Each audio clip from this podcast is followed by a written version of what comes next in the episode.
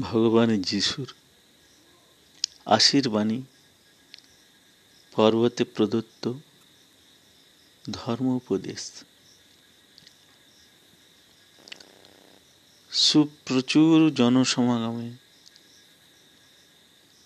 ধীরে ধীরে গ্রাম গ্রামান্তর থেকে যিশুর খবর পাওয়া মাত্র সবাই একে একে উপস্থিত হলো।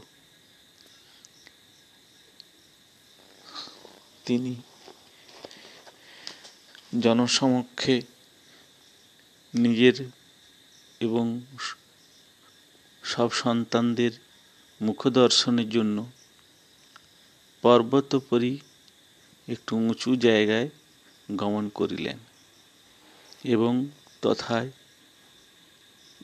উপবেশন করিয়া তার শিষ্যগণ তার নিকট সমবেত একে একে হলেন। তখন তিনি তার শিষ্যগণকে তার মুখ নিঃসৃত বাণীর দ্বারা এ সকল কথা বলে শিক্ষা দিতে লাগলেন।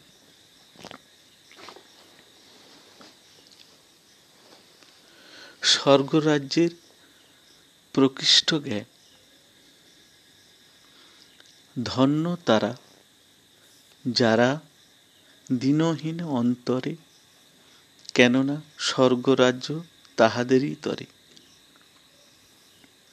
ধন্য তারা, যারা শোক করে, কেননা সান্ত্বনা তাহাদেরই তরে। ধন্য তারা, নম্র আর মৃদুশীল যারা কেননা ভুলুকের অধিকারী তারা। ধন্য তারা সাধুতার লাগে ক্ষুদিত তৃষিত, কেননা তাহারা হইবে পরিতৃপ্ত। ধন্য তারা, দয়াশীল, ক্ষমাশীল যারা, কেননা ঈশ্বরের দয়া পাবে তারা। ধন্য তারা, অন্তরে নির্মল যারা, কেননা ঈশ্বর দর্শন পাবে তারা। যাদের মন সরল, তারাই ঈশ্বর দর্শন পায়। ঈশ্বর তাদের কাছে থাকে। ধন্য তারা, শান্তির সন্ধান করে যারা। ঈশ্বর পুত্র রূপে খ্যাত হবে তারা। ধন্য তারা, যারা উৎপীড়িত ধর্মের জন্য, কেননা স্বর্গধামে তারাই অনন্য।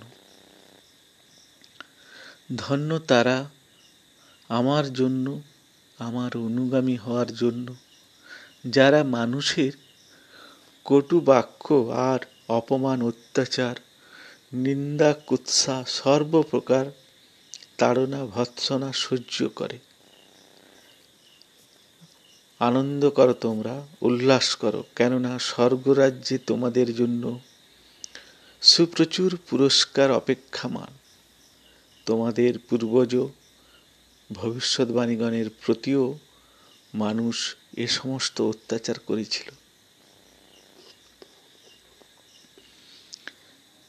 যিশুর এই বাণী শুনে সবাই স্তব্ধ।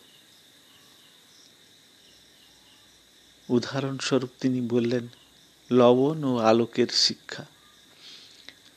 তোমরা এই পৃথিবীর লবণ, কিন্তু লবণ যদি তার স্বাভাবিক স্বাদ হারায়, তার লবণত্ব আর ফিরিয়ে আনা যাবে কেমন করে? তখন সে লবণ নিক্ষিপ্ত ও মানুষের পদতলে দলিত হওয়ার যোগ্য হয়। আর কোনো কাজে লাগে না। তোমরাই জগতের আলোক, পর্বতস্থিত, নগর গুপ্ত থাকে না। কোনো পাত্রের নিচে রাখার জন্য কেউ দ্বীপ প্রজ্বলিত করে না। প্রজ্বলিত দ্বীপ দীপাধারের উপরেই রাখে। এবং তা গৃহের সকলকে আলোকিত করে। তদ্রূপ তোমাদের আলোকেও মনুষ্যগণ আলোকিত হোক। তোমার স্বর্গস্থ পিতার নিকট তোমার সৎকার্যের গৌরব করার জন্য মনুষ্যলোকে তোমার আলোক সুজ্জ্বল হোক। তোমার দীপ্ত হোক।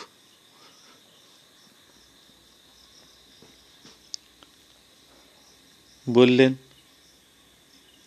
সবাই স্তব্ধ। বলতে লাগলেন যিশুর বাণী অমৃত সম। সমুন্নত ধার্মিকতা। ভেব না, আমি বিধান বা ভবিষ্যবাণীগণকে বিলুপ্ত করার জন্য এসেছি। আমি এসেছি তাদের পরিপূর্ণ করতে। আমি তোমাদের সত্য বলছি, যাবৎকাল ক্রন্দসী এ ধরিত্রী বিলুপ্ত না হয়। যাবৎকাল সমস্ত সকল না হয়। তাবৎকাল বিধান ব্যবস্থার অনুমাত্র লুপ্ত হবে না। যাবৎ বাঁচবে, তাবৎ শিখবে। অতএব শেখার শেষ নেই। যে কেহ এসব আজ্ঞার অনুমাত্র লঙ্ঘন করবে, শিথিলতা প্রদর্শন করবে, অথবা লঙ্ঘন বা শিথিল করার শিক্ষা প্রদান করবে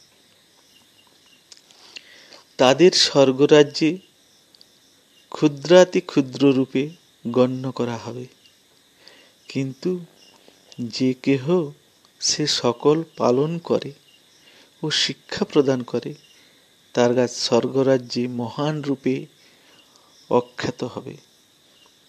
আমি তোমাদের বলছি, তোমাদের ধার্মিকতা যদি শাস্ত্র ব্যবস্থাপক এবং ফরাসিগণ হতে অধিক না হয়, তাহলে তোমরা কোনোদিনই স্বর্গরাজ্যে প্রবেশ করিবার অধিকার পাবে না।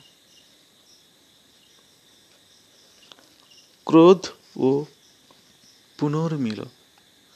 তোমরা শুনেছ প্রাচীনকালের মানুষদের সাবধান করে বলা হয়েছিল, নরা, নরহত্যা না করো। যে নরহত্যা করে, সে বিচারের দায়ে পড়ে। সে কারাবাস থাকে। কিন্তু আমি বলছি, যে কেহ তার ভাতার প্রতি ক্রোধ প্রদর্শন করবে, তাকেও বিচারের সম্মুখীন হতে হবে। যে কেহ তার ভ্রাতাকে উপহাস করবে, তাকেও বিচার মহাসভায় দাঁড়াতে হবে। যে কেহ তার ভ্রাতাকে মূঢ় মূর্খ বলিবে, সে নরকাগ্নিতে নিক্ষিপিত হইবে।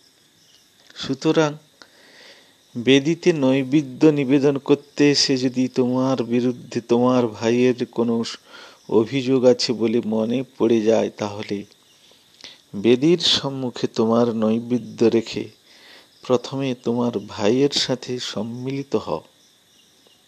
পরে তোমার নৈবেদ্য উৎসর্গ করিও। কেহ যদি তোমাকে অভিযুক্ত করতে চায়, তাহলে সে তোমার বিচারকের নিকট লয়ে যাওয়ার পূর্বেই তুমি তার সাথে বিবাদ মিটিয়ে বন্ধুত্ব করো। ভাইয়ে ভাইয়ে হিংসা বিদ্বেষ না করো। কেননা, একবার বিচার স্থানে উপস্থিত হলেই তোমার অভিযুক্তা তোমাকে বিচারকের হাতে সমর্পণ করবে। বিচারক তোমাকে সমর্পণ করবে অবরক্ষকের হাতে। অবরক্ষক তোমাকে নিক্ষেপ করবে কারাগারে। আমি তোমাকে সত্য সত্য কহি, তুমি তোমার শেষ কপর্দকটিও মিটিয়ে দিয়ে যেও। কারোর কাছে ঋণী না থাকো। তুমি আর সেই কারাগারের বাইরে আসতে পারবে না।